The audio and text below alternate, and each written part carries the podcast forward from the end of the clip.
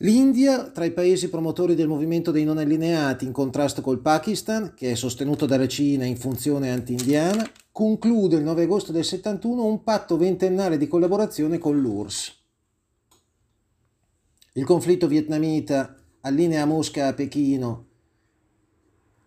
contro Washington, ma pone le premesse che sfoceranno anni dopo nel conflitto Vietnam e Cambogia, prima, e Cina-Vietnam poi. Il conflitto in Medio Oriente allinea gli Stati Uniti e l'Occidente con Israele, senza dimenticare però di restare alleati ad alcuni paesi arabi, la Giordania e l'Arabia Saudita, e più avanti l'Egitto e il Sudan. Ovviamente questioni eh, petrolifere ed energetiche, di politica energetica. In tutto questo insieme di ricomposizioni di alleanze che si componevano e scomponevano, si andava affermando un equilibrio precario e dinamico tra Stati Uniti e Unione Sovietica e eh, nel quale equilibrio i due poli cominciavano a, diciamo, a doversi impegnare a mantenere eh, l'unità all'interno del proprio blocco. Le ragioni di contrapposizione dunque venivano sostituite da una convergenza per fare in modo che ciascuna delle due parti eh, evitasse lo scioglimento del blocco sia proprio che dell'altra parte. Insomma, sia Stati Uniti che Unione Sovietica avevano interesse a che sia l'una che l'altra non eh, avessero delle falle nelle loro zone di influenza. La politica monetaria, con le decisioni della non convertibilità del dollaro, combinandosi con gli effetti dell'aumento del costo del petrolio, produsse una miscela di stagnazione e inflazione che eh, si ritorse contro la stessa economia statunitense.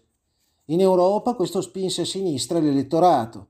In Inghilterra tornarono al potere i laburisti, in Germania si consolidò la coalizione fra SPD, SPD e liberali. In Francia l'unione di sinistra capeggiata da Mitterrand giunge a un passo dalla vittoria nel 74. A Nixon succede Gerald Ford, presidente debolissimo, sia per le sue caratteristiche soggettive, sia perché veniva dopo Agnew, cioè era il secondo vicepresidente nominato da Nixon e non aveva avuto alcuna legittimazione elettorale.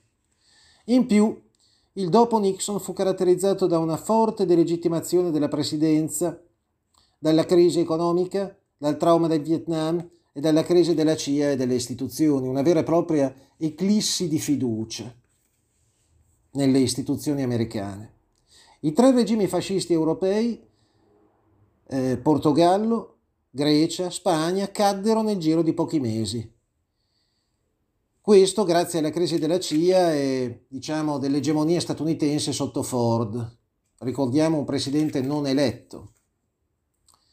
Il primo a cadere fu il regime portoghese nell'aprile del 74. Dopo poco cadde il regime dei colonnelli in Grecia, una crisi iniziata nel novembre 73 quando l'insurrezione degli studenti del Politecnico di Atene fu repressa con estrema violenza. In Spagna la lunga agonia di Francisco Franco era iniziata già alla fine degli anni 60 con l'Opus Dei che voleva agganciare il paese all'integrazione europea. Le varie anime del franchismo, la falange, i sindacati, l'esercito, i monarchici, i tecnocrati, cominciarono a distanziarsi tra loro. Franco nomina presidente del Consiglio il suo successore l'ammiraglio Carrero Blanco, convinto che sarebbe stato l'unico a mantenere l'unità dei franchisti. Ma il 20 dicembre del 73 i guerriglieri dell'ETA lo uccidono in un attentato. Nel novembre del 75 muore Franco e gli succede il re, ma il regime si dissolve in pochi mesi. Con la fine di tali regimi fascisti, l'estrema destra italiana perde i suoi appoggi e si sposta dunque verso i regimi dell'America Latina, che sempre più diviene un insieme di dittature militari di destra. Interessante a tal proposito il caso argentino. I regimi che si succedettero dal 55 in poi, cioè dopo Perón, non risollevarono né l'economia né fermarono il malessere sociale. A questo punto la guerriglia gioven- della gioventù peronista si somma a quella trotschista. All'inizio degli anni 70 inizia a circolare l'idea di riportare al potere il vecchio generale Perón, che nel frattempo, in esilio, è in Spagna. Prospettiva ostacolata dall'ostracismo legale nei confronti del generale, che non si sarebbe potuto presentare alle elezioni. Bisognava eleggere un altro presidente per revocare le disposizioni contro Peron.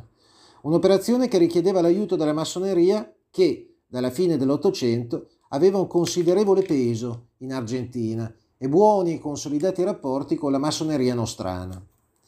Di questa complessa operazione 72-73 viene incaricato Gelli. Tale operazione rappresenta per Gelli il grande salto nelle alte sfere della politica internazionale. L'iniziativa viene coronata con successo. Eletto il peronista Campora alla presidenza, vengono revocate le disposizioni contro il generale e dimessosi Campora, Peron viene rieletto presidente, tentando con la nuova moglie di resuscitare il mito di Evita. Ciò non avvenne e Peron morì un anno dopo la rielezione. Isabelita, vedova di Peron, che doveva essere la nuova Evita Peron, subentra a quest'ultimo ma cade nelle mani di Lopez Rega, consigliere di Peron, estremista di destra, fascista, protagonista dell'uccisione di migliaia di persone dell'opposizione, torturati e fatti sparire. Grande amico di Gelli. Nel 72 i due persuadono Isabelita a dimettersi a favore di una nuova dittatura militare. Gelli fonda a questo punto l'Organizzazione per l'assistenza massonica. La crescita del ruolo politico della P2 porta Gelli e i suoi referenti a orientarsi alla conquista dell'interno dei partiti, dei sindacati, delle centrali finanziarie e all'acquisto del maggior numero possibile di mass media. Gli anni 70, per effetto della caduta del regime salazarista portoghese, videro l'indipendenza anche dell'Angola, del Mozambico, della Guinea, e qui i movimenti di liberazione diedero vita a un governo non allineato e tuttavia di stampo marxista filosovietico. Nel 74 fu così in Etiopia. Il golpe contro il vecchio Negus, amico di USA e Inghilterra, porta al potere i militari filo russi. Il Congo, ex francese, e l'Algeria ebbero relazioni con Mosca fin dalla loro indipendenza. La Tanzania espresse più simpatie per Pechino. Marxista anche la guerriglia in Rhodesia e Namibia. Indonesia e Filippine avevano invece fermato la loro evoluzione socialistoide.